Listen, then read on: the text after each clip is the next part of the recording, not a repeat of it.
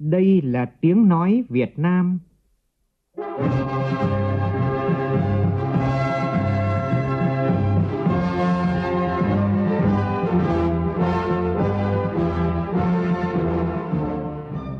là tiếng nói Việt Nam, phát thanh từ Hà Nội, thủ đô nước Cộng hòa xã hội chủ nghĩa Việt Nam.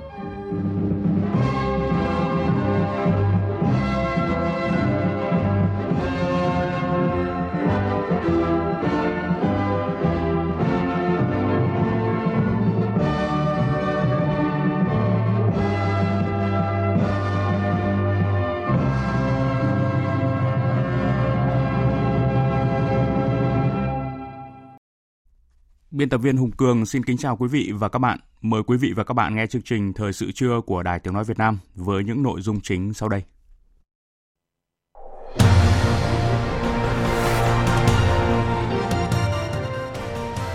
Tiếp tục chuyến thăm chính thức Myanmar, Thủ tướng Nguyễn Xuân Phúc tiếp Chủ tịch Hội hữu nghị Myanmar Việt Nam và thăm các mô hình đầu tư trọng điểm của doanh nghiệp Việt Nam tại Myanmar. Đài Tiếng nói Việt Nam kiến nghị Ủy ban nhân dân thành phố Hà Nội xem xét bảo tồn trạm phát sóng Bạch Mai ở địa chỉ 128C phố Đại La. Ngày hôm nay, Bộ Nông nghiệp và Phát triển nông thôn sẽ đi kiểm tra nguồn cung thịt lợn tại Phú Thọ và các tỉnh khác. Trong phần tin thế giới, Trung Quốc và Nga thúc đẩy Hội đồng Bảo an Liên Hợp Quốc nới lỏng trừng phạt Triều Tiên nhằm làm dịu những khủng hoảng nhân đạo, đồng thời phá vỡ bế tắc trong đàm phán hạt nhân giữa Mỹ và Triều Tiên.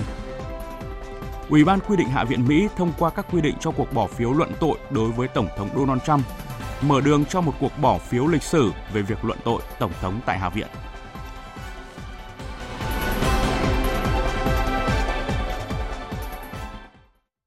Bây giờ là nội dung chi tiết. Thưa quý vị và các bạn, tiếp tục chuyến thăm chính thức Myanmar, sáng nay tại thành phố Yangon, Thủ tướng Nguyễn Xuân Phúc đã tiếp Chủ tịch Hội hữu nghị Myanmar Việt Nam, ông U Tiên Xuề. Phóng viên Vũ Dũng phản ánh. Thủ tướng Nguyễn Xuân Phúc đánh giá cao những đóng góp của hội trong việc thúc đẩy quan hệ hữu nghị và hợp tác hai nước thời gian qua, nhấn mạnh hai nước có nhiều điều kiện thuận lợi để phát triển hơn nữa quan hệ tốt đẹp sẵn có do có nhiều điểm tương đồng về văn hóa, tôn giáo và truyền thống đấu tranh giành độc lập dân tộc. Chủ tịch Hội hữu nghị Myanmar Việt Nam U Tin Xuề cho biết, hội luôn nỗ lực và phối hợp chặt chẽ với Hội hữu nghị Việt Nam Myanmar thúc đẩy quan hệ hữu nghị giữa hai dân tộc và giao lưu giữa nhân dân hai nước.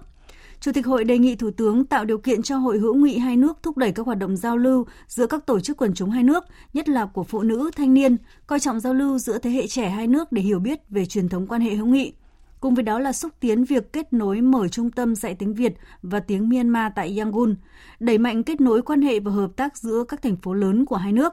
Thủ tướng Nguyễn Xuân Phúc cũng đề nghị hội quan tâm hơn trong việc làm cầu nối cho các doanh nghiệp, góp phần thúc đẩy hơn nữa hợp tác kinh tế thương mại đầu tư du lịch đang khởi sắc giữa hai nước. Cùng với đó là tổ chức nhiều hoạt động thiết thực hơn nữa nhằm tuyên truyền, giới thiệu về đất nước, con người, lịch sử, văn hóa, thành tựu phát triển của Việt Nam và Myanmar. Cũng sáng nay tại thành phố Yangon, Thủ tướng Nguyễn Xuân Phúc đã thăm công ty viễn thông Mytel, chi nhánh BIDV Yangon, văn phòng đại diện của HD Bank, văn phòng Thaco. Phóng viên Vũ Dũng tiếp tục thông tin. Công ty Mytel là một thương hiệu của Tập đoàn Công nghiệp Viễn thông Quân đội Viettel, hợp tác đầu tư liên doanh với hai đối tác địa phương Myanmar. Chỉ sau 18 tháng kinh doanh tại Myanmar, Mytel đã chiếm 22% thị phần viễn thông di động, trở thành một trong những thương hiệu viễn thông có tốc độ tăng trưởng lớn nhất tại Myanmar.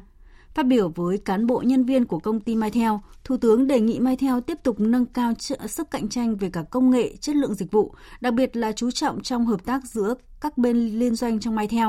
Cùng với đó là vươn lên cung cấp các dịch vụ công chất lượng cao cho chính phủ Myanmar, trong đó có việc xây dựng chính phủ điện tử.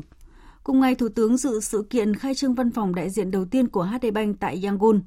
Tiếp đó, Thủ tướng Nguyễn Xuân Phúc đã thăm chi nhánh ngân hàng BIDV Yangon. BIDV là chi nhánh ngân hàng đầu tiên và duy nhất được cấp phép hoạt động tại Myanmar từ năm 2016. Chi nhánh này có tổng tài sản trên 120 triệu đô la Mỹ với gần 200 khách hàng có tổ chức và doanh nghiệp, trong đó có hầu hết doanh nghiệp Việt Nam đang đầu tư tại Myanmar. Cũng trong sáng nay, Thủ tướng Nguyễn Xuân Phúc đã đến thăm khu phức hợp Yangon Myanmar Center của công ty Thaco, gồm trung tâm thương mại, khu văn phòng, các khu căn hộ với tổng mức đầu tư dự án hơn 700 triệu đô la Mỹ, đầu tư giai đoạn 1 từ năm 2013 và sẽ hoàn thành giai đoạn 2 vào năm 2022. Trở lại với những thông tin trong nước, sáng nay bà Trương Thị Mai, Ủy viên Bộ Chính trị, Bí thư Trung ương Đảng, trưởng ban dân vận Trung ương cùng đoàn công tác đã đến thăm, tặng quà và chúc mừng Giáng sinh tại tòa Tổng giám mục Huế. Tin của phóng viên Lê Hiếu thường trú tại miền Trung. Đến thăm tòa Tổng giám mục giáo phận Huế, bà Trương Thị Mai, trưởng ban dân vận Trung ương trân trọng ghi nhận các vị chức sắc cùng cộng đồng giáo dân với phương châm sống tốt đời đẹp đạo, đồng hành với dân tộc đã có nhiều đóng góp tích cực trong xây dựng phát triển của tỉnh Thừa Thiên Huế. Trưởng ban dân vận Trung ương khẳng định những thành tựu có được nhờ sự nỗ lực phấn đấu của toàn dân, trong đó có đồng bào công giáo. Các vị chức sắc trong giáo hội công giáo đã nêu cao tinh thần trách nhiệm, hướng dẫn khích lệ tín đồ thực hiện vai trò người giáo dân tốt, đồng thời cũng là người công dân tốt. Bà Trương Thị Mai mong muốn các vị chức sắc và đồng bào công giáo tiếp tục phát huy truyền thống yêu nước, đồng hành với nhân tộc, phát huy những thành tích đã đạt được, những giá trị nhân văn, đạo đức tôn giáo, trách nhiệm công dân, đóng góp nhiều hơn nữa vào sự nghiệp xây dựng một nước Việt Nam dân giàu, nước mạnh, dân chủ, công bằng, văn minh. Chúng tôi cũng rất là vui mừng và cũng ghi nhận cái sự đóng góp to lớn của Tổng giáo phận Huế, của Tổng giám mục, các vị chức sắc tu sĩ và đồng bào giáo dân trong nhiều năm qua đã luôn đồng hành với đảng bộ, chính quyền và nhân dân của Thừa Thiên Huế, đóng góp cho phát triển của Thừa Thiên Huế và đặc biệt đối với Tổng giám mục, Hội đồng giám mục Việt Nam cũng có quá trình đóng góp là to lớn cho cái quá trình phát triển chung của đất nước. Xin một lần nữa xin chúc sức khỏe, xin chúc Giáng sinh năm mới rất là hạnh phúc, rất là an lành. Thay mặt tòa Tổng giám mục và đồng bào công giáo trong giáo phận Huế, Hội đồng giám mục Việt Nam, Tổng giám mục Nguyễn Chí Linh cảm ơn đoàn đã đến thăm chúc mừng Giáng sinh và gửi đến các đồng chí lãnh đạo Đảng và Nhà nước sức khỏe đạt nhiều thành quả trong tiến trình xây dựng quê hương và đất nước, đem lại cuộc sống hạnh phúc cho mọi người. Cũng hôm nay, ông Trần Thanh Mẫn, Chủ tịch Ủy ban Trung ương Mặt trận Tổ quốc Việt Nam đã đến thăm chúc mừng Giáng sinh tại Tòa Giám mục Giáo phận Quy Nhơn và Giám mục Nguyễn Văn Khôi tại tỉnh Bình Định. Tin của phóng viên Thành Long. Thay mặt lãnh đạo Đảng, Nhà nước Mặt trận Tổ quốc Việt Nam, Chủ tịch Ủy ban Trung ương Mặt trận Tổ quốc Việt Nam Trần Thanh Mẫn chúc mừng Giám mục Nguyễn Văn Khôi, Giám mục Giáo phận Quy Nhơn cùng các linh mục, nam nữ tu sĩ, đồng bào công giáo mạnh khỏe, hưởng một mùa Giáng sinh an lành vui tươi hạnh phúc và tiếp tục có những đóng góp thiết thực hơn nữa vào sự phát triển của đất nước. Chủ tịch Ủy ban Trung ương Mặt trận Tổ quốc Việt Nam Trần Thanh Mẫn khẳng định mối quan hệ ngày càng tốt đẹp giữa Việt Nam và Tòa Thánh Vatican – ông Trần Thanh Mẫn mong muốn với uy tín, vị trí và vai trò của mình, giám mục Nguyễn Văn Khôi tiếp tục vận động tạo điều kiện cho các vị linh mục tu sĩ, bà con giáo dân tham gia các hoạt động xã hội, các phong trào thi đua yêu nước, các cuộc vận động do Mặt trận Tổ quốc Việt Nam phát động, tạo điều kiện cho bà con tích cực tham gia phát triển kinh tế xã hội ở địa phương, đồng lòng xây dựng quê hương ngày càng giàu đẹp. Tôi cũng rất mong với cái uy tín của giám mục sẽ tiếp tục vận động đồng bào công giáo thực hiện các cái cuộc vận động, các cái phong trào thi đua. Tốt hơn nữa mà nhất là trong đồng bào công giáo tham gia bảo vệ môi trường, ứng phó biến đổi khí hậu, tham gia làm cái công tác từ thiện xã hội, giáo dục à, y tế à, giúp đỡ người nghèo. Thưa quý vị, liên quan đến việc thành phố Hà Nội sẽ tháo rỡ trạm phát sóng Bạch Mai ở địa chỉ 128C phố Đại La để thực hiện dự án đường trên cao Vịnh Tuy Ngã Tư Sở. Và đây là chứng tích lịch sử nơi phát đi bản tuyên ngôn độc lập đầu tiên và bản tin đặc biệt toàn quốc kháng chiến. Tổng giám đốc Đài Tiếng nói Việt Nam Nguyễn Thế Kỷ vừa ký công văn gửi Ủy ban nhân dân thành phố Hà Nội kiến nghị thành phố xem xét bảo tồn ngôi biệt thự này. Đài mong muốn phối hợp cùng Hà Nội tìm giải pháp. Công văn khẳng định Đài Tiếng nói Việt Nam luôn coi trọng và ủng hộ kế hoạch phát triển kinh tế xã hội của thủ đô, trong đó có hoạt động chỉnh trang, phát triển hệ thống giao thông đô thị nhằm từng bước giải quyết vấn đề ồn tắc giao thông đang rất trầm trọng hiện nay. Tuy nhiên, với một công trình kiến trúc mang dấu ấn lịch sử quốc gia như trạm phát sóng Bạch Mai, Đài Tiếng nói Việt Nam đề nghị Ủy ban nhân dân thành phố Hà Nội quan tâm chỉ đạo các đơn vị chức năng thực hiện một số phương án bảo tồn như ý kiến của một số chuyên gia trong nước và quốc tế thuộc lĩnh vực kiến trúc, quy hoạch, đó là giữ lại tòa nhà ở vị trí hiện tại hoặc di chuyển tòa nhà sang một vị trí khác hoặc giữ lại một phần của tòa nhà, chỉnh trang thành địa chỉ lịch sử về trạm phát sóng Bạch Mai. Đài Tiếng nói Việt Nam mong muốn phối hợp với Ủy ban nhân dân thành phố Hà Nội tìm được phương án phù hợp để vừa đảm bảo tiến độ thực hiện dự án đường trên cao phục vụ phát triển kinh tế xã hội của thành phố, vừa bảo tồn, lưu giữ được trạm phát sóng Bạch Mai, một công trình kiến trúc lịch sử đặc biệt cho thế hệ mai sau. Chương trình tiếp tục với các nội dung đáng chú ý khác. Sáng nay, Bộ Công Thương khai trương hệ thống quản lý và giải quyết phản ánh khiếu nại tranh chấp trực tuyến trong thương mại điện tử trên cùng hệ thống online.gov.vn và lễ ký cam kết nói không với hàng giả trong thương mại điện tử đợt 2. Sự kiện có sự tham gia của đại diện các cơ quan quản lý liên quan cùng giới doanh nghiệp. Phản ánh của phóng viên Thu Trang.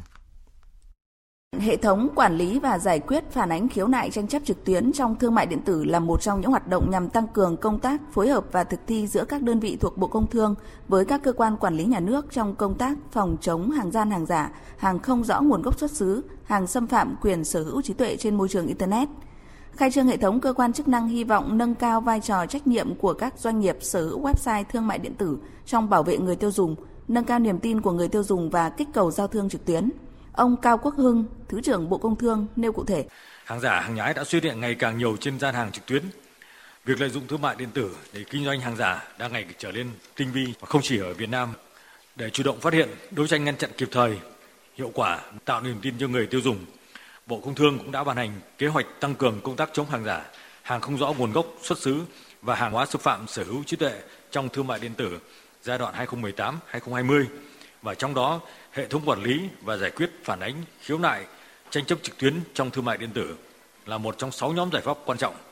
Đây là cổng thông tin dịch vụ công mức độ 4 và giúp kết nối, chia sẻ các cơ sở dữ liệu và phối hợp quản lý, giám sát thực thi và hỗ trợ giải quyết phản ánh khiếu nại của các đơn vị chức năng trong và ngoài Bộ Công Thương. Cùng với việc khai trương hệ thống, Bộ Công Thương tổ chức lễ ký cam kết nói không với hàng giả trong thương mại điện tử lần 2 Bộ Thương mại Hoa Kỳ vừa thông báo chính thức quyết định áp thuế cao nhất là 456% đối với một số sản phẩm thép nhập khẩu có xuất xứ từ Hàn Quốc, Đài Loan Trung Quốc được đưa sang Việt Nam, sau đó qua công đoạn gia công đơn giản rồi mất xuất khẩu sang Hoa Kỳ. Theo phóng viên Nguyên Long, ngay sau khi Bộ Thương mại Hoa Kỳ bắt đầu tiến hành điều tra vụ việc, Bộ Công Thương đã làm việc với Hiệp hội Thép và các doanh nghiệp xuất khẩu để làm rõ thông tin, đề nghị ngành sản xuất trong nước phối hợp đầy đủ với cơ quan điều tra của Hoa Kỳ – Bộ Công Thương cũng đã trao đổi trực tiếp đề nghị Bộ Thương mại Hoa Kỳ xem xét tạo điều kiện cho các doanh nghiệp tham gia cung cấp thông tin, mở rộng diện cho phép doanh nghiệp tự chứng nhận nguồn gốc nguyên liệu nhằm đại bảo vệ lợi ích chính đáng của ngành sản xuất trong nước, đồng thời phối hợp với các cơ quan hữu quan của Việt Nam và Hoa Kỳ để ngăn chặn các hành vi gian lận, lẩn tránh bất hợp pháp. Và sau khi Bộ Thương mại Hoa Kỳ thông báo chính thức quyết định áp thuế cao nhất là 456% đối với một số sản phẩm thép của Việt Nam – Ông Bùi Huy Sơn, tham tán công sứ phụ trách thương vụ Việt Nam tại Hoa Kỳ cho biết, dù bị áp thuế cao, thép Việt Nam vẫn có cơ hội vẫn có cơ sở để tiếp tục hoạt động xuất khẩu bình thường sang Hoa Kỳ. Phản ánh của Phạm Huân, phóng viên Đài Tiếng nói Việt Nam thường trú tại Mỹ. Đánh giá về tác động của quyết định này, ông Bùi Huy Sơn, tham tán công sứ phụ trách thương vụ Việt Nam tại Hoa Kỳ cho biết. Thì nói về mặt tác động của quyết định này, trước hết là đối với các doanh nghiệp sử dụng cái chất thép nền từ Hàn Quốc và Đài Loan, việc xuất khẩu thời gian tới sang Hoa Kỳ chắc chắn là sẽ gặp nhiều khó khăn và việc thu các khoản ký quỹ đối với các lô hàng ờ, thực hiện từ ngày 2 tháng 8 năm 2018 tức là thời điểm mà phía Mỹ chính thức khởi động điều tra cũng sẽ gây thiệt hại đáng kể đối với các doanh nghiệp này. Tuy nhiên, phải nói rõ rằng quyết định này của phía Hoa Kỳ không ảnh hưởng tới các doanh nghiệp xuất khẩu thép của Việt Nam sử dụng chất nền không phải từ Hàn Quốc và Đài Loan hay nói cách khác là sử dụng các nguyên liệu từ các nguồn nhập khẩu khác và do vậy thì à, các doanh nghiệp đầu tư sản xuất thép của Việt Nam vẫn có cơ sở để có thể tiếp tục các hoạt động xuất khẩu bình thường của mình sang Hoa Kỳ. Cũng theo ông Bùi Huy Sơn, đây không phải là đầu tiên Hoa Kỳ áp thuế đối với các sản phẩm thép của Việt Nam sử dụng chất nền từ nước khác.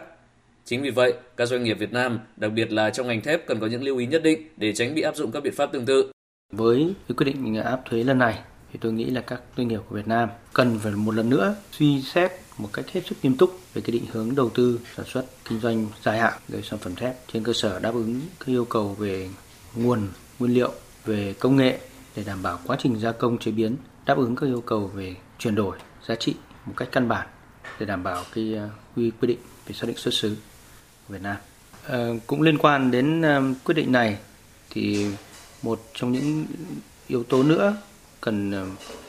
các doanh nghiệp cần phải hết sức lưu ý trong thời gian tới bên cạnh việc theo dõi những diễn biến của chính sách thì cần phải theo dõi và lưu trữ hồ sơ truy xuất nguồn gốc nguyên vật liệu cũng như quá trình gia công chế biến sản phẩm. À, sau đó thì phối hợp chặt chẽ với các cơ quan liên quan à, như là Bộ Công Thương, như cơ quan hải quan và đặc biệt là các cơ quan của nước nhập khẩu trong quá trình điều tra, thu thập thông tin để chứng minh được cái nguồn gốc nguyên liệu cũng như là cái quá trình chế biến gia công sản phẩm của mình đáp ứng được yêu cầu về xuất xứ. Về tình hình nguồn cung thịt lợn, Bộ Công Thương dự báo trong dịp cuối năm và Tết Nguyên đán nhu cầu tiêu dùng mặt hàng này sẽ có xu hướng tăng và tình hình nguồn cung thiếu hụt. Bộ cho biết là đã triển khai một số giải pháp. Ông Hoàng Anh Tuấn, Phó vụ trưởng vụ thị trường trong nước Bộ Công Thương cho biết. Năm nay chúng ta cần nhấn mạnh đối với cái nguồn cung của thịt lợn trước những cái biện pháp và những cái thông tin sự đánh giá nguồn cung của Bộ Nông nghiệp Phát triển nông thôn thì ngoài cái công tác tái đàn đã chỉ đạo các đơn vị chức năng hướng đến với các thị trường mà chúng ta đã có cam kết về thú y để chúng ta hướng đến nhập khẩu cái nguồn thịt lợn à, để đảm bảo đủ nguồn cung để chúng ta không để thiếu hàng và không để giá nó quá tăng với người tiêu dùng trong thời gian từ giờ đến cuối năm và đầu năm 2020. Đại diện Bộ Công Thương cũng cho biết là đã phối hợp với Bộ Nông nghiệp và Phát triển Nông thôn hướng dẫn và tạo điều kiện cho các doanh nghiệp chế biến, doanh nghiệp phân phối thực phẩm, đặc biệt là các doanh nghiệp đăng ký tham gia chương trình bình ổn thị trường tại các địa phương nhập khẩu lượng thịt lợn thiếu hụt để bình ổn thị trường dịp cuối năm và Tết Nguyên đán.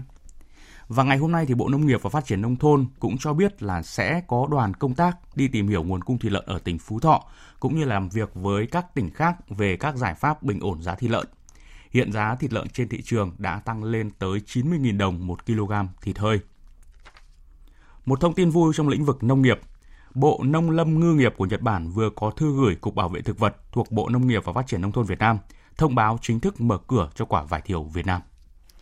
Theo đó, quy định này bắt đầu có hiệu lực kể từ ngày 15 tháng 12 này. Đây là kết quả của hơn 5 năm nỗ lực đàm phán giữa hai bên. Các yêu cầu kiểm dịch thực vật đối với quả vải thiều Việt Nam xuất khẩu vào Nhật Bản bao gồm quả vải thiều phải được trồng tại các vườn được Cục Bảo vệ Thực vật kiểm tra, giám sát và cấp mã số vùng trồng, đáp ứng quy định về kiểm dịch thực vật và an toàn thực phẩm của Nhật Bản. Cục Bảo vệ Thực vật cho biết sẽ tiếp tục phối hợp với các doanh nghiệp xuất khẩu, cơ sở xử lý khẩn trương hoàn tất các công việc chuẩn bị, tìm kiếm đối tác nhập khẩu để sớm xuất khẩu lô quả vải thiều đầu tiên sang Nhật Bản trong vụ vải năm 2020.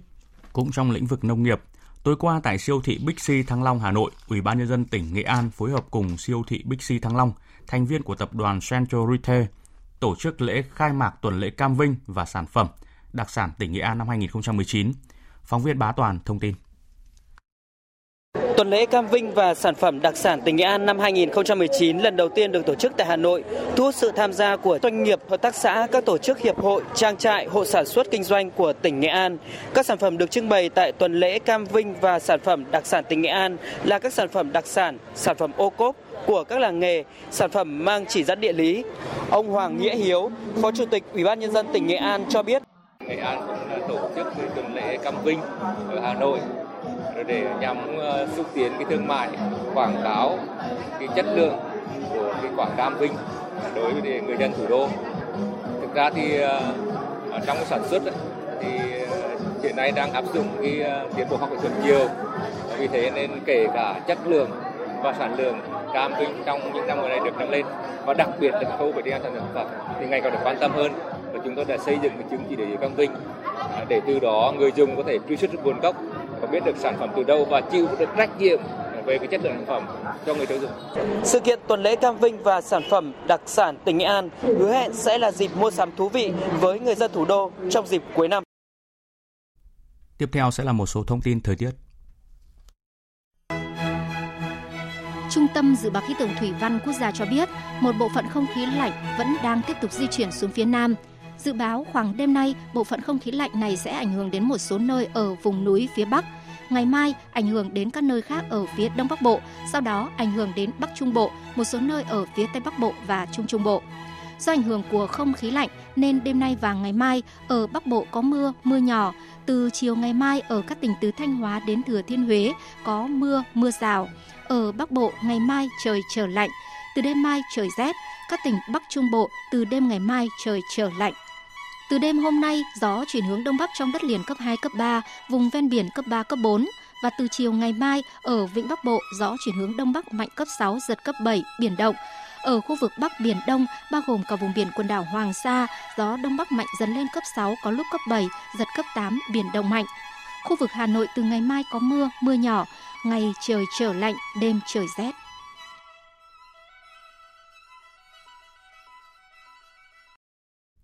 Chuyển sang phần tin thế giới, chính quyền Tổng thống Donald Trump vừa tuyên bố sẽ phủ quyết dự thảo nghị quyết do Trung Quốc và Nga đề xuất nhằm nới lỏng trừng phạt với Triều Tiên. Trước đó nước này cũng bác bỏ tối hậu thư của Triều Tiên về thời hạn chót cuối năm phải thay đổi cách tiếp cận. Bóng đen ám ảnh tương lai hòa bình của khu vực cũng như thế giới trong suốt năm thập niên qua lại một lần nữa trỗi dậy. Phóng viên Thu Hoài tổng hợp thông tin. Trong một tuyên bố, Bộ Ngoại giao Mỹ cho biết Tổng thống Donald Trump vẫn quyết tâm thực hiện cam kết đưa ra với Chủ tịch Triều Tiên Kim Jong-un tại hội nghị thượng đỉnh đầu tiên tại Singapore hồi tháng 6 năm 2018 nhằm cải thiện quan hệ, xây dựng nền hòa bình lâu dài và đảm bảo phi hạt nhân hóa hoàn toàn bán đảo Triều Tiên. Tuy nhiên, điều này sẽ không thể làm được nếu chỉ có nỗ lực từ một phía. Việc nới lỏng trừng phạt vào thời điểm hiện nay là quá sớm, nhất là khi Triều Tiên vẫn đang đe dọa tiếp tục leo thang các hành vi khiêu khích và từ chối gặp gỡ các quan chức Mỹ để thảo luận về vấn đề phi hạt nhân hóa. Trước đó, hồi đầu tuần, Nga và Trung Quốc đã chuyển tới các nước thành viên Hội đồng Bảo an Liên Hợp Quốc một dự thảo nghị quyết đề xuất điều chỉnh trừng phạt đối với Triều Tiên, tùy theo các giai đoạn thực hiện phi hạt nhân hóa trên bán đảo Triều Tiên. Dự thảo nghị quyết của Nga và Trung Quốc đưa ra chỉ nửa tháng trước thời hạn chót cuối năm mà Triều Tiên đặt ra cho Mỹ để tự quyết định món quà Giáng sinh cho mình. Ngoại trừ một số quan chức Mỹ, hầu hết những người dù lạc quan nhưng vẫn phải thừa nhận nỗ lực hòa bình gần như đã trở về vạch xuất phát. Mục tiêu phi hạt nhân hóa đang trở nên xa vời. Theo Bộ trưởng Quốc phòng Mỹ Mark Esper, đã đến lúc phải nghiêm túc ngồi xuống và thảo luận về một thỏa thuận chính trị cho vấn đề hạt nhân Triều Tiên. Tôi đã theo dõi vấn đề bán đảo Triều Tiên trong khoảng một phần tư thế kỷ. Vì thế tôi quen thuộc với chiến thuật của họ và tôi cho rằng chúng ta cần phải nghiêm túc và ngồi xuống và thảo luận về một thỏa thuận chính trị cho vấn đề hạt nhân Triều Tiên. Đó là cách tốt nhất và duy nhất để tiến lên phía trước. Hôm nay Hạ viện Mỹ tổ chức phiên họp toàn thể để bỏ phiếu luận tội Tổng thống Mỹ Donald Trump. Nhiều khả năng ông Trump sẽ trở thành Tổng thống thứ ba trong lịch sử nước Mỹ bị luận tội tại Hạ viện. Mặc dù vậy, có nhiều nhận định cuộc bỏ phiếu này cũng không thay đổi đáng kể bức tranh chính trị tại Mỹ trước cuộc bầu cử Tổng thống năm 2020. Phóng viên Phạm Hà tổng hợp thông tin.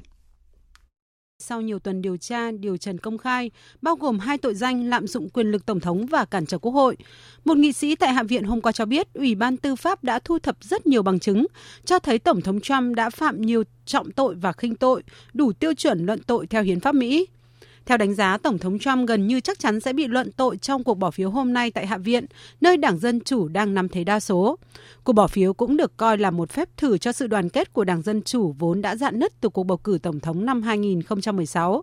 Chủ tịch Hạ viện Mỹ Nancy Pelosi hôm qua kêu gọi các nghị sĩ Dân Chủ ủng hộ và bảo vệ hiến pháp trong cuộc bỏ phiếu hôm nay. Nếu hai tội danh chính thức cáo buộc Tổng thống Trump được Hạ viện thông qua như dự kiến, sẽ mở đường cho một phiên xử tại Thượng viện do Đảng Cộng hòa kiểm soát về việc liệu có kết tội và bãi nhiệm Tổng thống hay không. Đánh giá về tác động của tiến trình luận tội Tổng thống đối với cuộc bầu cử 2020 ở cấp địa phương, giáo sư của trường đại học Baldwin Wallace, ông Tom Sunton nhận định. Những người dân địa phương, trong đó có khu vực Đông Bắc Ohio và một số nơi khác, từ lâu đã có quan điểm về đảng rất rõ ràng, ủng hộ hay phản đối, nên họ sẽ tiếp tục giữ quan điểm này. Người dân cũng quan tâm nhiều hơn đến các vấn đề khác so với vấn đề luận tội. Về tình hình chính trị tại Anh, Thủ tướng Anh Boris Johnson vừa tổ chức cuộc họp nội các đầu tiên sau chiến thắng vang dội trong tổng tuyển cử vừa qua tại nước này. Theo nhà lãnh đạo Anh, 100 ngày làm việc đầu tiên của chính phủ mới sẽ rất bận rộn, dù những vấn đề cần giải quyết không phải là các thách thức mới. Nội các mới sẽ nỗ lực thực hiện những vấn đề mà người dân Anh ưu tiên.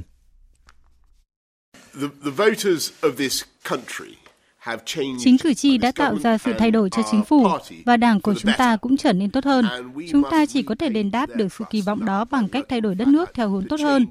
100 ngày đầu tiên sẽ là thời gian bận rộn với một chương trình nghị sự lớn nhằm mang lại công bằng xã hội, giải quyết mọi vấn đề từ chăm sóc xã hội đến người vô gia cư, nâng cao chất lượng cơ sở hạ tầng, giáo dục, công nghệ và trên hết là đoàn kết đất nước.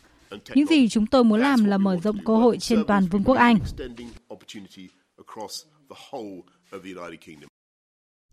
Theo kế hoạch, Thủ tướng Boris Johnson sẽ trình Hạ viện Anh dự luật về việc rút khỏi Liên minh châu Âu vào ngày hôm nay với quyết tâm hoàn tất Brexit đúng kế hoạch vào ngày 31 tháng 1 tới. Ông cũng dự định thúc đẩy Hạ viện do Đảng Bảo thủ kiểm soát thông qua luật đảm bảo giai đoạn chuyển tiếp hậu Brexit sẽ không kéo dài đến sau năm 2020. Việc Brexit phải gia hạn hai lần cũng đồng nghĩa với việc giai đoạn chuyển tiếp có thể bị thu hẹp.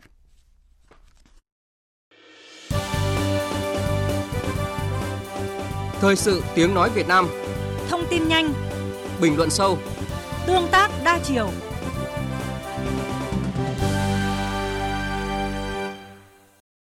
Thưa quý vị và các bạn, trong mục tiêu điểm của chương trình thời sự trưa nay, phóng viên Đài Tiếng nói Việt Nam đề cập nội dung việc đánh giá lại quy mô nền kinh tế, hay nói theo cách thông thường là điều tra xác định lại quy mô GDP. Trước hết cần khẳng định là cho tới nay chưa có quốc gia nào đo lường được đầy đủ hoạt động sản xuất kinh doanh. Việc Tổng cục Thống kê tiến hành đánh giá lại quy mô GDP, ngoài nhiệm vụ thông lệ quốc tế, đây là việc làm cần thiết để xác định tốc độ tăng trưởng kinh tế Việt Nam. Đáng bàn là kết quả thống kê mới GDP tăng bình quân 25,4%, tương ứng với 935.000 tỷ đồng mỗi năm giai đoạn từ năm 2010 đến năm 2017 cũng chỉ ra những thay đổi mạnh mẽ của nhiều chỉ tiêu kinh tế tổng hợp. Và không chỉ dư luận mà cả giới chuyên gia đều đã đang dấy lên những băn khoăn, lo ngại về tác động của bộ số liệu này. Phóng viên Thu Trang mời quý vị và các bạn cùng nhìn nhận câu chuyện thực tế trong chương trình hôm nay qua phân tích của các chuyên gia kinh tế. Tổng sản phẩm trong nước, chỉ tiêu GDP là chỉ tiêu quan trọng phản ánh kết quả sản xuất cuối cùng của các hoạt động sản xuất kinh doanh, phản ánh mối quan hệ trong quá trình sản xuất, phân phối thu nhập, sử dụng hàng hóa dịch vụ, phản ánh quy mô và tiềm lực kinh tế của một quốc gia. Đây là cơ sở tính toán các chỉ tiêu kinh tế quan trọng như tăng trưởng kinh tế, GDP bình quân đầu người, năng suất lao động hay tỷ lệ nợ công và nhiều chỉ tiêu quan trọng khác. Bởi vậy, không quá ngạc nhiên khi dư luận băn khoăn tại sao lại thống kê đánh giá lại quy mô nền kinh tế? Liệu rằng đây đã là những số liệu xác thực? Hay thống kê lại thì nền kinh tế và người dân được lợi ích gì? Ông Kamal Manhotra, điều phối viên thường trú Liên Hợp Quốc tại Việt Nam, khách quan nêu một lý do tiên quyết, cơ quan chức năng Việt Nam đã và đang thực hiện nhiệm vụ thông lệ quốc tế. Liên Hợp Quốc ghi nhận những cái nỗ lực của Tổng cục Thống kê trong việc mà điều chỉnh GDP thông qua một thu thập cái số liệu bị thiếu cũng như là cập nhật được những thông tin dựa trên các cái nguồn dữ liệu là từ các cái cuộc tổng điều tra và điều tra mới đây, tuân thủ các cái tiêu chuẩn mà Liên Hợp Quốc đưa ra. Thứ ba, phối hợp cùng với lại IMF và Liên Hợp Quốc thực hiện cái nhiệm vụ uh, điều chỉnh GDP một cách minh bạch điều chỉnh GDP thường xuyên và thay đổi năm gốc là một việc cần thiết cần phải làm sẽ giúp không chỉ là chính phủ trong việc mà quản lý cái nền kinh tế vĩ mô mà còn giúp cho cái đối tượng mà tham gia vào thị trường như là các doanh nghiệp hoạch định chính sách và thực hiện cái hoạt động kinh doanh của mình. Cụ thể, quy mô nền kinh tế giai đoạn từ năm 2011 đến năm 2017 sau khi tính toán lại có sự thay đổi, dẫn tới 12 chỉ tiêu kinh tế tổng hợp khác thay đổi – Đáng chú ý là các chỉ tiêu như tích lũy tài sản bình quân mỗi năm tăng 28,98%, tổng thu nhập quốc gia tăng 26,6%, GDP bình quân đầu người tăng thêm 10,3 triệu đồng một người mỗi năm, tỷ lệ vốn đầu tư so với GDP tăng thêm 0,7 điểm phần trăm, tỷ lệ dư nợ công giảm 11,6% mỗi năm và năng suất nhân tố tổng hợp đóng góp 46,4% GDP giảm 0,13 điểm phần trăm. Tỷ lệ thu chi và tỷ lệ bội chi ngân sách nhà nước đều giảm. Chuyên gia kinh tế Ngô Văn Điểm nhìn nhận,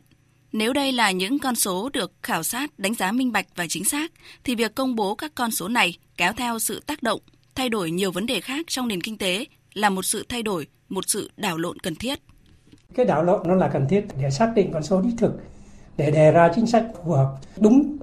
Ta phải thực sự khách quan, thực sự khoa học để mà thấy được cái bức tranh của kinh tế Việt Nam Đặc biệt là sắp tới chúng ta xác định cái chiến lược phát triển kinh tế đến năm 2030 và phương hướng nhiệm vụ đến năm 2025 thì cái số liệu này để rất cần thiết để chúng ta có cái cái cách nhìn đã đang ở đâu, có đúng như thế không? Từ đó thì ta mới có thể xác định được các điều kiện để cải thiện. Chuyên gia kinh tế Nguyễn Minh Phong đồng thuận quan điểm này. Cái đợt tổng điều tra mà đánh giá lại GDP là cần thiết và xuất hiện hai cái vấn đề mới áp dụng phương pháp sản xuất cho toàn bộ quá trình đánh giá thứ hai là đưa vào một phần của nền kinh tế chưa được quan sát giúp cho GDP tăng trưởng trên 25%. Rõ ràng đây là một điểm mừng. Một trong những chuyên gia kinh tế có nhiều nghiên cứu nhận định về tăng trưởng kinh tế đất nước là Phó giáo sư tiến sĩ Nguyễn Đức Thành, Viện trưởng Viện Nghiên cứu Kinh tế và Chính sách, Đại học Kinh tế Đại học Quốc gia Hà Nội.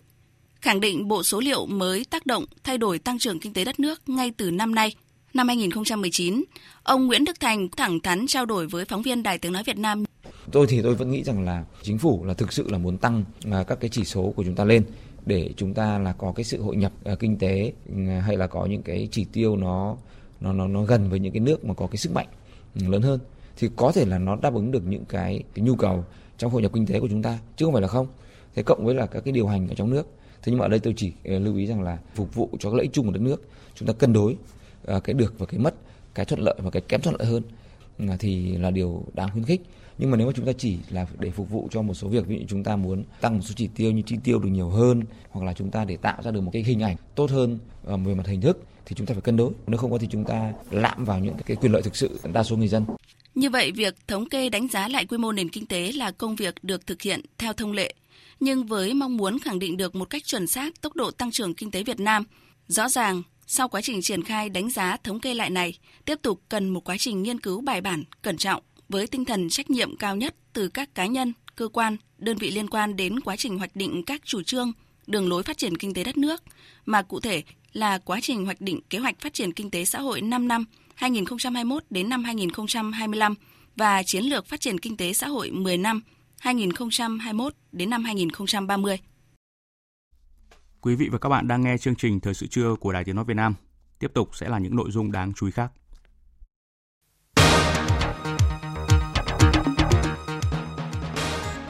Bộ Tài nguyên và Môi trường sẽ tổ chức cuộc họp khẩn bàn giải pháp kiểm soát chất lượng môi trường không khí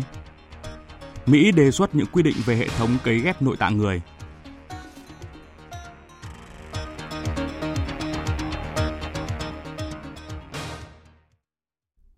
Thưa quý vị và các bạn, Văn phòng Chính phủ vừa có thông báo kết luận của Thủ tướng tại buổi họp thường trực Chính phủ ra soát dự thảo nghị định quy định về kinh doanh và điều kiện kinh doanh vận tải bằng xe ô tô.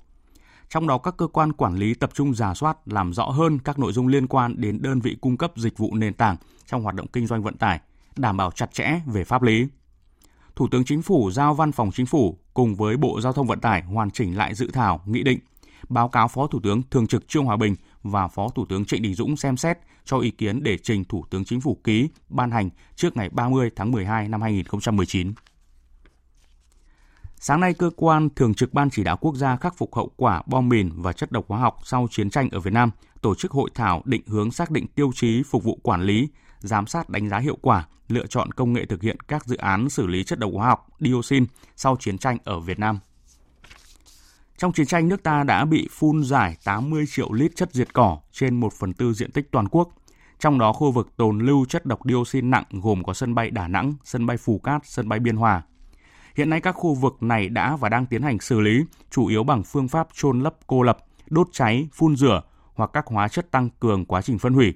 Tuy nhiên, việc xử lý còn những khó khăn do mức độ ô nhiễm cao trên phạm vi rộng, khối lượng ô nhiễm lớn và chưa thực sự làm chủ được công nghệ xử lý.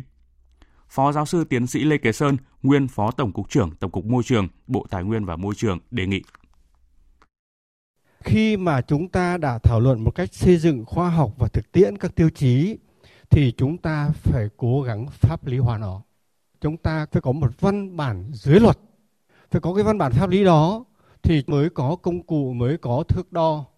để chúng ta triển khai thực hiện, để chúng ta lựa chọn, để chúng ta giám sát đánh giá, chúng ta kiểm tra thanh tra. Chứ nếu không ấy và có thể dẫn tới những cái phản ứng mà không có cơ sở khoa học và cơ sở pháp lý.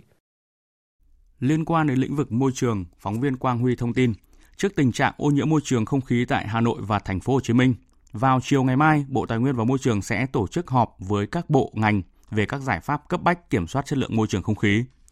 Hiện tình hình ô nhiễm không khí có xu hướng tiếp tục xấu đi khi hàng loạt điểm đo của các hệ thống quan trắc khoảng 2 tuần qua ghi nhận chất lượng không khí ở ngưỡng tím, tức là ngưỡng rất xấu, rất có hại cho sức khỏe tất cả mọi người. Đáng lưu ý, một số điểm đo ghi nhận ô nhiễm không khí lên ngưỡng nâu là nguy hại, ngưỡng cao nhất trong ô nhiễm không khí với khuyên cáo mọi người nên ở trong nhà. Thưa quý vị và các bạn, trở về đời thường sau chiến tranh, đối mặt với không ít khó khăn, nhưng thương binh Phan Đình Mạnh ở tổ dân phố 2, thị trấn Đức An, huyện Đắk Song, tỉnh Đắk Nông luôn thực hiện tốt lời dạy của bác, thương binh tàn nhưng không phế trong phát triển kinh tế gia đình cũng như xây dựng quê hương. Là thương binh hạng 1 trên 4 để lại một phần thân thể trên chiến trường, ông Mạnh vẫn trở thành nông dân giỏi, thu nhập hàng tỷ đồng mỗi năm.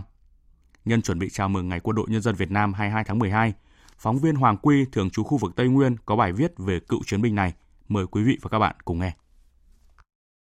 Ở tuổi ngoài 70, thương binh hạng 1 trên 4 Phan Đình Mạnh vẫn còn nhớ những ngày tháng được giao nhiệm vụ bảo vệ thành cổ Quảng Trị năm 1971.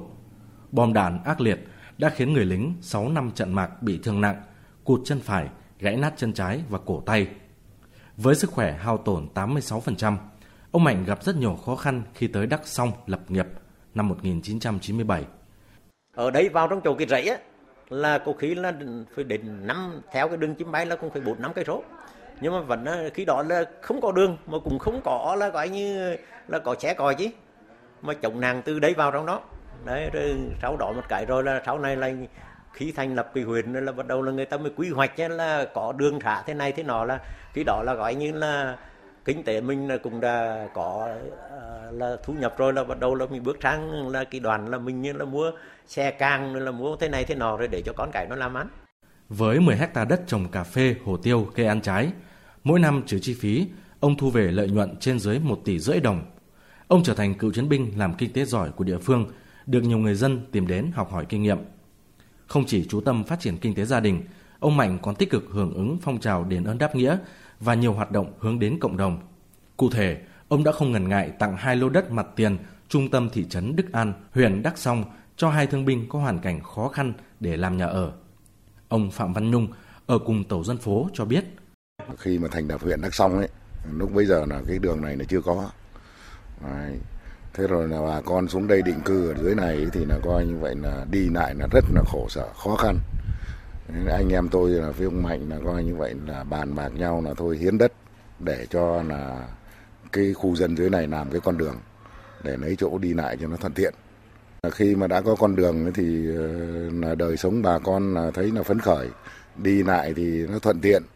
rồi là làm ăn kinh tế chứ thì nó cũng phát triển. Ông Nguyễn Đình Liên, Chủ tịch Hội Cựu chiến binh huyện Đắc Song cho biết, toàn huyện hiện có 2.000 hội viên, trong đó có 119 thương binh và 48 bệnh binh. Số hội cựu chiến binh là thương bệnh binh ở huyện Đắk Sông á, thì thực hiện lời dạy của bác thì đã phát huy được cái vai trò bản chất của người lính, anh bộ đội của Hồ.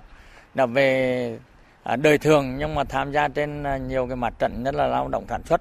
là những tấm gương sáng cho à, đồng đội nói theo trong cái lao động sản xuất nhất là trong cái giai đoạn mà khó khăn về cái dịch bệnh tiêu rồi heo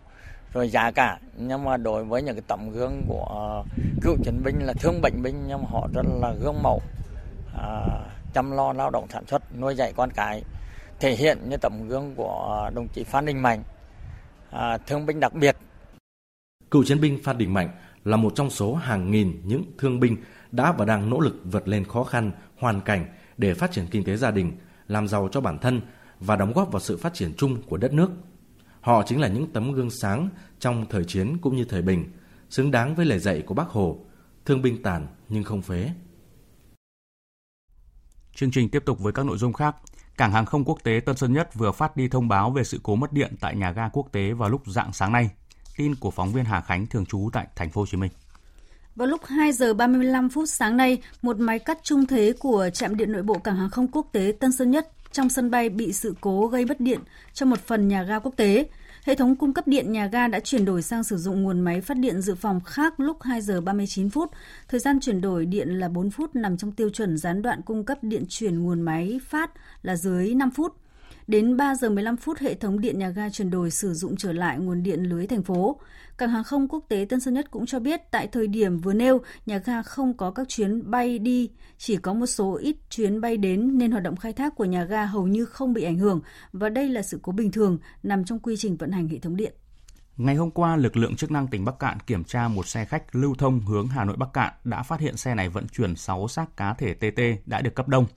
Số động vật này được chủ xe xác nhận là của hành khách Nguyễn Văn Ba, 26 tuổi, chú xã Quỳnh Giang, huyện Quỳnh Lưu, tỉnh Nghệ An. Tuy nhiên, tại cơ quan công an, Nguyễn Văn Ba vẫn không thừa nhận số TT trên là của mình. TT là loài động vật nguy cấp quý hiếm thuộc nhóm 1B cần được ưu tiên bảo vệ và hiện cơ quan chức năng đang tiếp tục điều tra làm rõ vụ việc. Mỗi ngày hàng trăm cá thể động vật hoang dã bị săn bắt, vận chuyển, buôn bán trái phép và nếu thấy các vi phạm liên quan thì quý vị hãy gọi tới đường dây nóng miễn phí 1800 1522 hoặc cơ quan chức năng gần nhất để thông báo.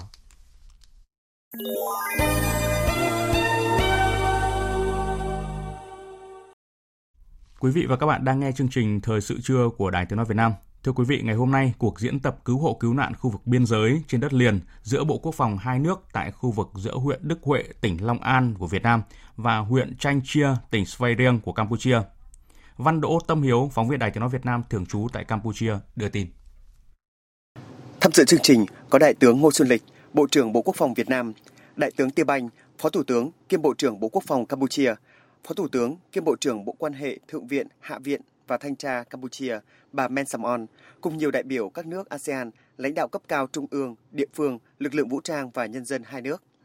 Cuộc diễn tập cứu hộ, cứu nạn khu vực biên giới trên đất liền năm 2019 là một trong những hoạt động hợp tác thường xuyên giữa Quân đội Nhân dân Việt Nam và Quân đội Hoàng gia Campuchia với sự tham gia của khoảng 1.000 binh sĩ. Cuộc diễn tập bao gồm các nội dung thiết lập và vận hành sự chỉ huy liên hợp cứu hộ, cứu nạn để chỉ huy, điều hành ứng cứu, thực hành ứng phó, sự cố, thảm họa, chất độc hóa học, hỗ trợ phục hồi sau thảm họa như tiêu tẩy, khắc phục sự cố.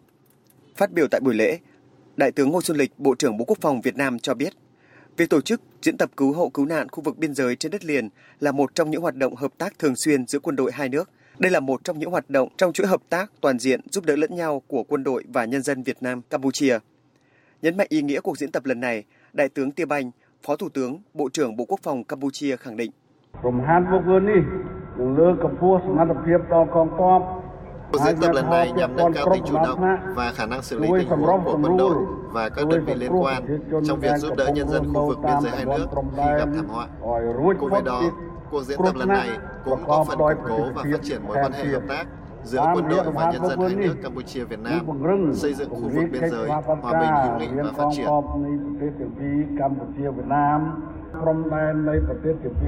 Trong khuôn khổ diễn tập còn có các hoạt động hỗ trợ nhân đạo, bao gồm Bộ Quốc phòng Việt Nam khánh thành và bàn giao bệnh xá hữu nghị quân dân y cho huyện Chantria, tỉnh Svay Rieng, lắp đặt bàn giao các thiết bị y tế phục vụ khám chữa bệnh cho phía Campuchia, tặng 40 thuyền.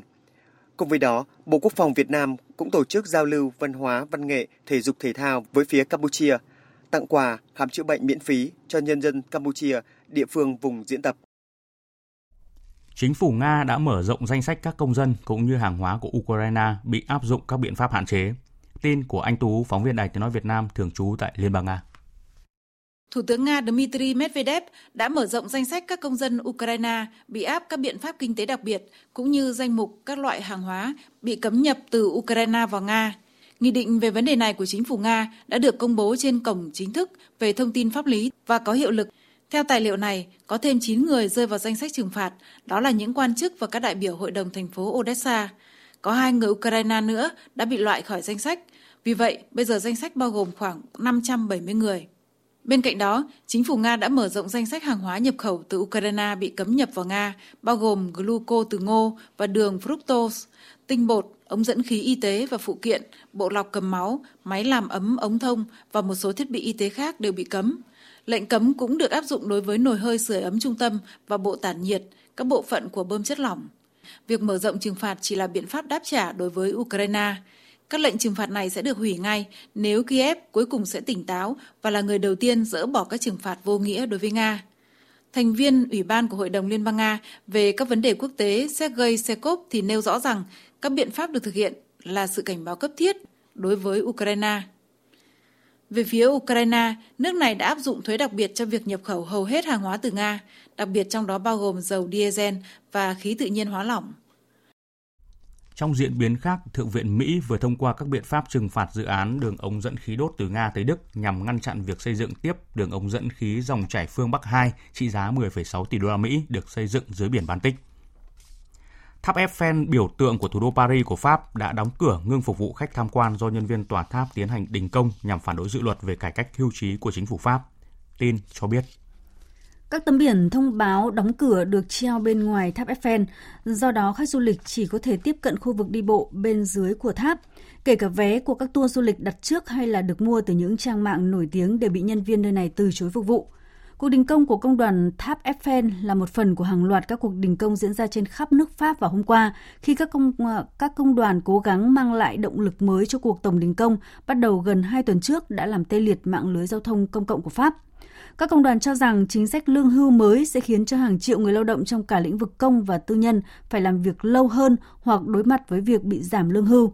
Nhiều nhân viên lại cho rằng cải cách trên tước đi các quyền lợi đặc biệt dành cho họ từ trước đến nay.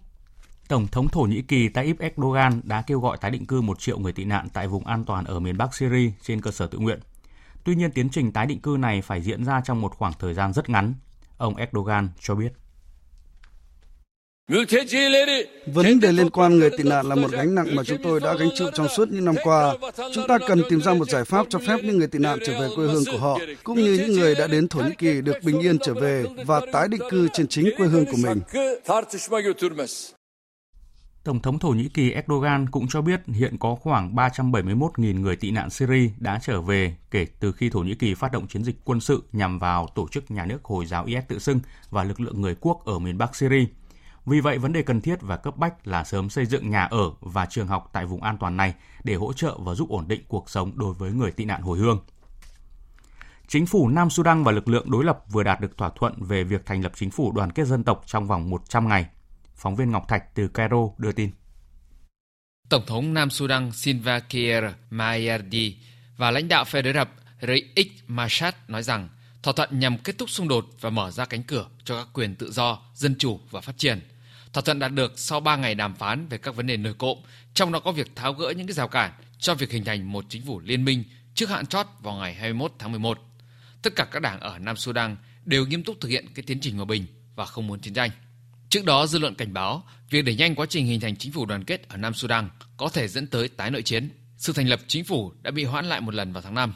Trong bối cảnh các vấn đề quan trọng như thành lập quân đội thống nhất bao gồm các lực lượng chính phủ và lực lượng đối lập, cũng như những bất đồng về phân chia khu vực kiểm soát.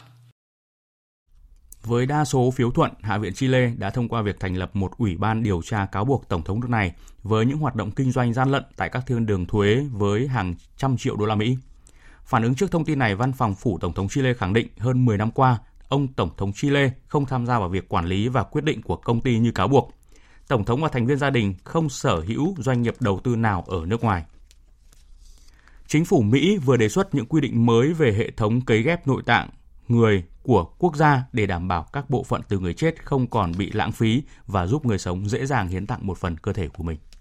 Theo thống kê, hiện có hơn 113.000 người Mỹ phải chờ đợi để được ghép tạng và trong số đó có khoảng 20 người chết mỗi ngày. Với quy định mới, chính quyền nước này khuyến khích nhiều người còn sống hiến tạng hơn bằng cách cho phép họ được hoàn trả tiền lương bị mất và chi phí chăm sóc trẻ em hoặc người già trong suốt thời gian họ nhập viện và phục hồi. Các quy định này được đưa ra sau khi Tổng thống Donald Trump hồi tháng 7 ra lệnh hủy bỏ việc chăm sóc bệnh thận, bao gồm cả việc cấy ghép thận và các cơ quan khác. Các đề xuất được đưa ra để lấy ý kiến công khai trong vòng 60 ngày. Hôm nay, 13 thợ mỏ được giải cứu sau khi bị mắc kẹt hơn 80 giờ tại một khu mỏ ở phía tây nam tỉnh Tứ Xuyên, Trung Quốc. Theo quan chức địa phương, vụ giải cứu diễn ra sau khi nước ngập vào mỏ Sam Mộc Thụ tại thành phố Nghi Tân vào chiều ngày 14 tháng 12 vừa qua, làm 5 người thiệt mạng và 13 người mất tích. Sau vụ tai nạn, 13 đội cứu hộ với hơn 5 hơn 250 người đã thay phiên nhau tìm kiếm người mất tích và đến sáng nay thì toàn bộ 13 người thợ mỏ mất tích đã được đưa ra khỏi mỏ. Hiện những người thợ này đã được đưa đến bệnh viện địa phương để nhận sự chăm sóc y tế. Tiếp theo chương trình là trang tin đầu tư tài chính và thể thao. trang tin đầu tư tài chính. Thưa quý vị và các bạn, giá vàng SJC của tập đoàn vàng bạc đá quý Doji Hà Nội niêm yết ở mức mua vào là 41 triệu 300 nghìn đồng một lượng và bán ra là 41 triệu 580 nghìn đồng một lượng. Còn giá vàng dòng Thăng Long 4 số 9 của công ty Bảo Tín Minh Châu niêm yết ở mức mua vào là 41 triệu 460 nghìn đồng một lượng và bán ra là 41 triệu 910 nghìn đồng một lượng. Còn trên thị trường thế giới, giá vàng được niêm yết ở ngưỡng 1.475 đô la Mỹ một ounce. Ngân hàng Nhà nước công bố tỷ giá trung tâm của đồng Việt Nam với đô la Mỹ hôm nay ở mức 23.158 đồng đổi một đô la. Còn tại các ngân hàng thương mại như Vietcombank, Vietinbank niêm yết quanh mức mua vào là 23.110 đồng một đô la và bán ra là 23.230 đồng một đô la. Ngân hàng Công thương Việt Nam Vietinbank đứng đầu ba ngân hàng vừa chấp thuận tài trợ 6.686 tỷ đồng vốn tín dụng cho dự án BOT cao tốc Trung Lương Mỹ Thuận để đạt được mục tiêu thông tuyến vào cuối năm 2020. Đặc biệt, dự án cao tốc Trung Lương Mỹ Thuận đã chuyển cơ quan quản lý nhà nước có thẩm quyền từ Bộ Giao thông Vận tải về Ủy ban Nhân dân tỉnh Tiền Giang. Tổng vốn đầu tư tăng lên mức 12.668 tỷ đồng. Trong đó, nguồn vốn ngân sách hỗ trợ trực tiếp là 2.186 tỷ đồng, vốn chủ sở hữu và vốn huy động khác cam kết đạt tối thiểu là 3.400 tỷ đồng. Công ty cổ phần tập đoàn Đèo Cả tham gia điều hành. Trên thị trường chứng khoán, ngay khi mở cửa phiên giao dịch sáng nay, VN Index nhanh chóng đi xuống thách thức mốc 950 điểm với sắc đỏ chiếm ưu thế trên bảng điện tử. Kết thúc phiên giao dịch VN Index đạt mức 952,49 điểm, HNX Index đạt mức 102,35 điểm. Đầu tư tài chính biến cơ hội thành hiện thực. Đầu tư tài chính biến cơ hội thành hiện thực. Thưa quý vị và các bạn, tập đoàn BRG là tập đoàn đa ngành nghề đã lựa chọn gốm chu đậu, sản phẩm gốm mang thương hiệu Việt với truyền thống văn hóa và lịch sử lâu đời để phát triển điểm du lịch làng nghề mang lại chuỗi cơ sở hạ tầng, thu hút khách du lịch trong và ngoài nước. Hôm qua, tập đoàn đã công bố quyết định và gắn biển điểm du lịch làng nghề gốm chu đậu tại xã Thái Tân, huyện Nam Sách, tỉnh Hải Dương. Phóng viên Hải Nho đã phỏng vấn ông Nguyễn Hữu Thức, giám đốc công ty cổ phần gốm chu đậu cụ thể về hướng đầu tư mới này. Mời quý vị và các bạn cùng nghe. Với sự đầu tư của BRG thì cái lợi thế kinh tế du lịch thì sẽ được phát huy tại gốm chu đậu như thế nào ạ? À, tất nhiên là vào trong một sân chơi lớn thì bao giờ cũng có lợi, cũng như là gốm chu đậu vào tập đoàn BRG một thành viên mà hiện nay là theo tôi được biết trên 20.000 cán bộ nhân viên, hàng trăm công ty con. Thế thì ngay trong vấn đề nội bộ tiêu thụ sản phẩm thì chu đậu đã có lợi rồi. Cái thứ hai đấy, tập đoàn BRG là đa ngành, trong đó về sân golf, về khách sạn, về nhà hàng rất là rộng lớn. Thế thì kể cả cung cấp nội bộ chúng tôi cũng nhiều. Cái thứ hai là khi mà các khách sạn tu tuyến ấy, thì có thể kết nối về đây. Chính vì thế mà Madam Chủ tịch Nguyễn Thị Nga ấy, hiện nay là Chủ tịch tập đoàn BRG cũng kiêm Chủ tịch của công ty cũng chủ động luôn. Đấy thì đã định hướng là xây dựng một cái khách sạn 6, 2 sao có 6 tầng ở đây để kết nối tu tuyến của khách du lịch của tập đoàn qua đây theo cái định hướng của tập đoàn BRG vì hiện nay là công ty cổ phần vốn chủ động thuộc, thành viên của tập đoàn BLG cũng như tổng công ty thương mại Hà Nội. Thì trong cái thời gian tới, để phát triển du lịch thì chúng tôi sẽ, thứ nhất là phải làm sao nâng cao dịch vụ, cảnh quan môi trường cây xanh sạch đẹp. Thứ hai là tạo ra những dòng sản phẩm nó mang tính đặc trưng riêng, tức là có các vùng miền. Nó có những cái à, giá trị mà những à, cảnh quan, những cái à, danh lam thắng cảnh của Việt Nam đặc biệt để tạo nên những cái sản phẩm đó. Để sau khi thu hút khách vào đây cái thứ ba ấy, đặc biệt là làm mở rộng cái trải nghiệm tức là khách vào đây họ không chỉ là đơn giản mua sắm mà họ rất là thích trải nghiệm những cái thực tế các cái nghệ nhân để tham gia tạo ra những cái sản phẩm mà có sức hấp dẫn như vậy thì ông nhìn nhận như thế nào cho gốm chu đậu? Về cơ bản hiện nay đấy là gốm chu đậu là khôi phục gần 20 năm, cho nên các nghệ nhân là vẽ ở đây là rất là lâu rồi và hiện nay đấy, công ty có khoảng gần 20 nghệ nhân, trên 20 nghệ nhân. Có cả nghệ nhân ưu tú và nghệ nhân được chủ tịch nước phong tặng và mười mấy nghệ nhân làng nghề, hơn 10 nghệ nhân làng nghề và bốn là nghệ nhân cấp tỉnh. Vậy là các nghệ nhân này họ rất là đam mê, thường xuyên tạo ra các sản phẩm rất là đẹp. Đấy, đấy là một cái mà cốt lõi của chúng tôi là tiếp tục tuyển dụng và đào tạo thêm. Hiện nay khi nghệ nhân ấy thì cái mức chi trả bởi vì chính đó điều đó là giữ chân những người lao động thì đã được gốm chu đậu thực hiện như thế nào ạ? tất nhiên ấy, với một cái công ty mà phát triển bài bản như thế này à, rất là mạnh năm nào cũng vậy là công ty thường xuyên là nâng cao cái đời sống đặc biệt là ở đây đấy hiếm có một cái đơn vị mà sản xuất làng nghề nào mà đóng bảo hiểm 100% cho cán bộ nhân viên. Ở đây là thực hiện 100%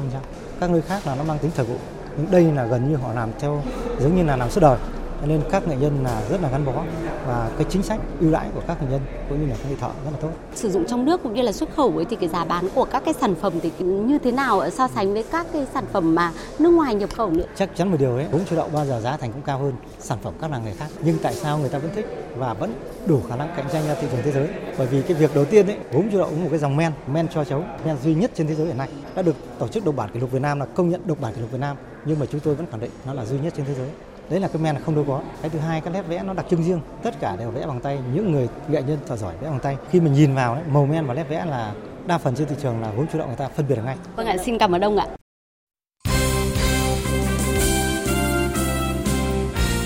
Thưa quý vị và các bạn, hôm qua đội tuyển U23 Việt Nam tiếp tục chuyến tập huấn tại Hàn Quốc và trong điều kiện thời tiết không thuận lợi khi trời đổ mưa, nhiệt độ xuống thấp. Để đảm bảo sức khỏe cho các tuyển thủ, huấn luyện viên Park Hang-seo quyết định chuyển vào rèn thể lực trong nhà thi đấu tỉnh Tongyeong thay vì tập ngoài sân cỏ như kế hoạch. Việc không triển khai giáo án tập luyện ngoài sân cỏ có thể ảnh hưởng đến sự chuẩn bị của U23 Việt Nam cho trận đấu tập hôm nay với tuyển sinh viên Đại học Nam. Tuy nhiên, ban huấn luyện cũng không quá lo ngại bởi các cầu thủ U23 Việt Nam vẫn đang trong giai đoạn phục hồi thể lực. Chuyên gia thể lực Park Sung Yoon cho các tuyển thủ tập luyện với giáo án là các bài tập sức mạnh bằng dây thun kết hợp với các game đánh bóng bổng theo nhóm – huấn luyện viên Park Hang-seo và tiền đạo Quang Hải đã dành thời gian trước buổi tập sáng để trả lời phỏng vấn báo chí Hàn Quốc.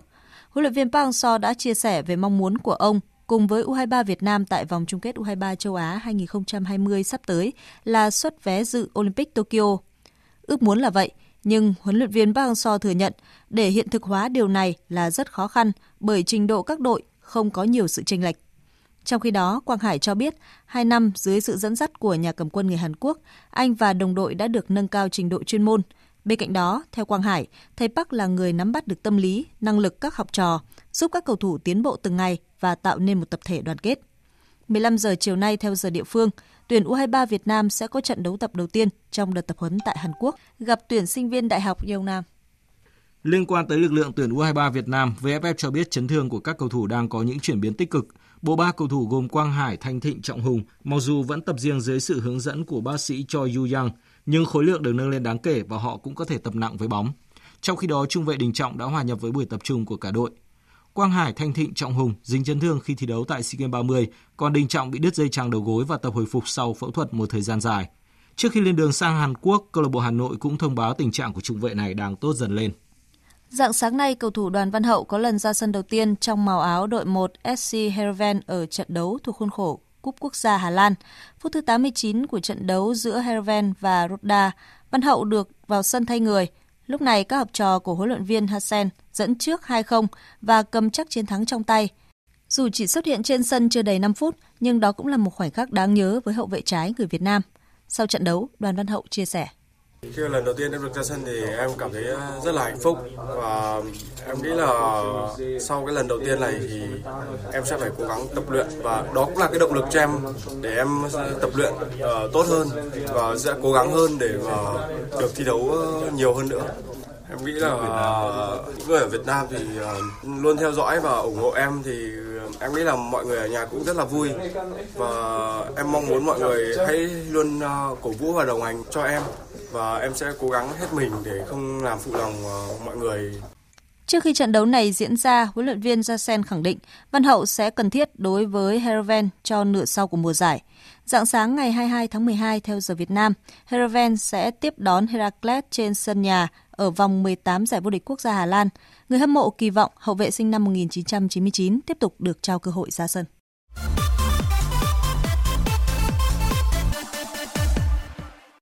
Chuyển sang phần tin thể thao quốc tế. Khi các cầu thủ trụ cột đều lên đường sang Qatar dự FIFA Club World Cup, đội hình trẻ của Liverpool phải nhận thất bại nặng nề 0-5 tại tứ kết Cúp Liên đoàn Anh ở chuyến làm khách của Aston Villa. Liverpool tung ra đội hình trẻ với tuổi trung bình 19. Đây được coi là đội hình trẻ nhất trong lịch sử của Liverpool thi đấu ở một trận chính thức và họ phải nhận tới 4 bàn thua ngay trong hiệp đấu đầu tiên, trong đó có cú đúp của Courtois Đến phút bù giờ thứ hai của hiệp 2, Wesley tung cú dứt điểm quyết đoán vào góc xa khung thành Liverpool, hoàn tất chiến thắng 5-0 cho Aston Villa và thầy trò huấn luyện viên Dean Smith giành tấm vé vào vòng bán kết cúp liên đoàn. Vào lúc 0 giờ 30 phút ngày 19 tháng 12, Liverpool sẽ ra quân tại FIFA Club World Cup 2019. Đối thủ của thầy trò huấn luyện viên Jurgen Klopp là Monterrey, nhà vô địch khu vực CONCACAF. Dẫn trước hai bàn nhưng Borussia Dortmund vẫn bị Leipzig cầm hòa ba đều trong trận đấu vòng 16 Bundesliga diễn ra dạng sáng nay. Julian Vey và Julian Brand lập công giúp Dortmund dẫn hai bàn chỉ sau nửa giờ thi đấu. Nhưng ngày đầu hiệp 2, Werner lập cú đúp và đưa trận đấu về thế cân bằng. Sancho tái lập ưu thế cho đội chủ nhà phút 55 và đến phút 77, Strick ấn định kết quả hòa 3 đều cho Leipzig, giúp đội nhà giữ ngôi nhất bảng với cách biệt 4 điểm so với đối thủ. Dự báo thời tiết Bắc Bộ và khu vực Hà Nội chiều có mây, trời nắng, đêm nhiều mây có mưa nhỏ vài nơi, riêng vùng núi phía Bắc có mưa, mưa nhỏ rải rác, gió nhẹ, riêng vùng núi phía Bắc đêm chuyển gió đông bắc cấp 2 cấp 3, đêm trời lạnh, nhiệt độ từ 19 đến 29 độ, vùng núi có nơi dưới 17 độ. Các tỉnh từ Thanh Hóa đến Thừa Thiên Huế, chiều có mây, trời nắng, đêm nhiều mây, có mưa vài nơi, gió nhẹ, nhiệt độ từ 20 đến 29 độ, có nơi trên 29 độ. Các tỉnh ven biển từ Đà Nẵng đến Bình Thuận có mây, chiều nắng, đêm có mưa rào vài nơi, gió đông bắc cấp 2, cấp 3, nhiệt độ từ 22 đến 30 độ, phía Nam có nơi trên 30 độ. Tây Nguyên và Nam Bộ có mây, chiều nắng, đêm có mưa vài nơi, gió đông bắc đến đông cấp 2, cấp 3, nhiệt độ từ 26 đến 34 độ. Tiếp theo là dự báo thời tiết biển. Vịnh Bắc Bộ có mưa vài nơi, tầm nhìn xa trên 10 km, giảm xuống dưới 1 km trong sương mù, gió đông đến đông nam cấp 3. Từ chiều mai, chuyển gió Đông Bắc mạnh cấp 6, giật cấp 7, biển động. Vùng biển từ Quảng Trị đến Quảng Ngãi, vùng biển từ Bình Định đến Ninh Thuận, vùng biển từ Bình Thuận đến Cà Mau và từ Cà Mau đến Kiên Giang có mưa vài nơi, tầm nhìn xa trên 10 km, gió Đông Bắc cấp 3, cấp 4. Khu vực Bắc Biển Đông và khu vực quần đảo Hoàng Sa thuộc thành phố Đà Nẵng không mưa, tầm nhìn xa trên 10 km, gió Đông Bắc cấp 4. Từ chiều mai, gió mạnh dần lên cấp 6, giật cấp 7, biển động khu vực giữa và Nam Biển Đông, khu vực quần đảo Trường Sa, tỉnh Khánh Hòa và Vịnh Thái Lan có mưa rào và rông rải rác. Trong cơn rông có khả năng xảy ra lốc xoáy và gió giật mạnh. Tầm nhìn xa trên 10 km, giảm xuống từ 4 đến 10 km trong mưa, gió Đông Bắc cấp 4, cấp 5. Những thông tin thời tiết vừa rồi đã kết thúc chương trình Thời sự trưa nay của Đài Tiếng Nói Việt Nam. Chương trình do các biên tập viên Hùng Cường, Thu Hằng, Thu Hòa, Nguyễn Hằng biên soạn và thực hiện với sự tham gia của kỹ thuật viên Nguyễn Hằng, chịu trách nhiệm nội dung Nguyễn Thủy Vân. Quý vị và các bạn quan tâm theo dõi, có thể tìm nghe lại chương trình tại địa chỉ trang web vov1.vn.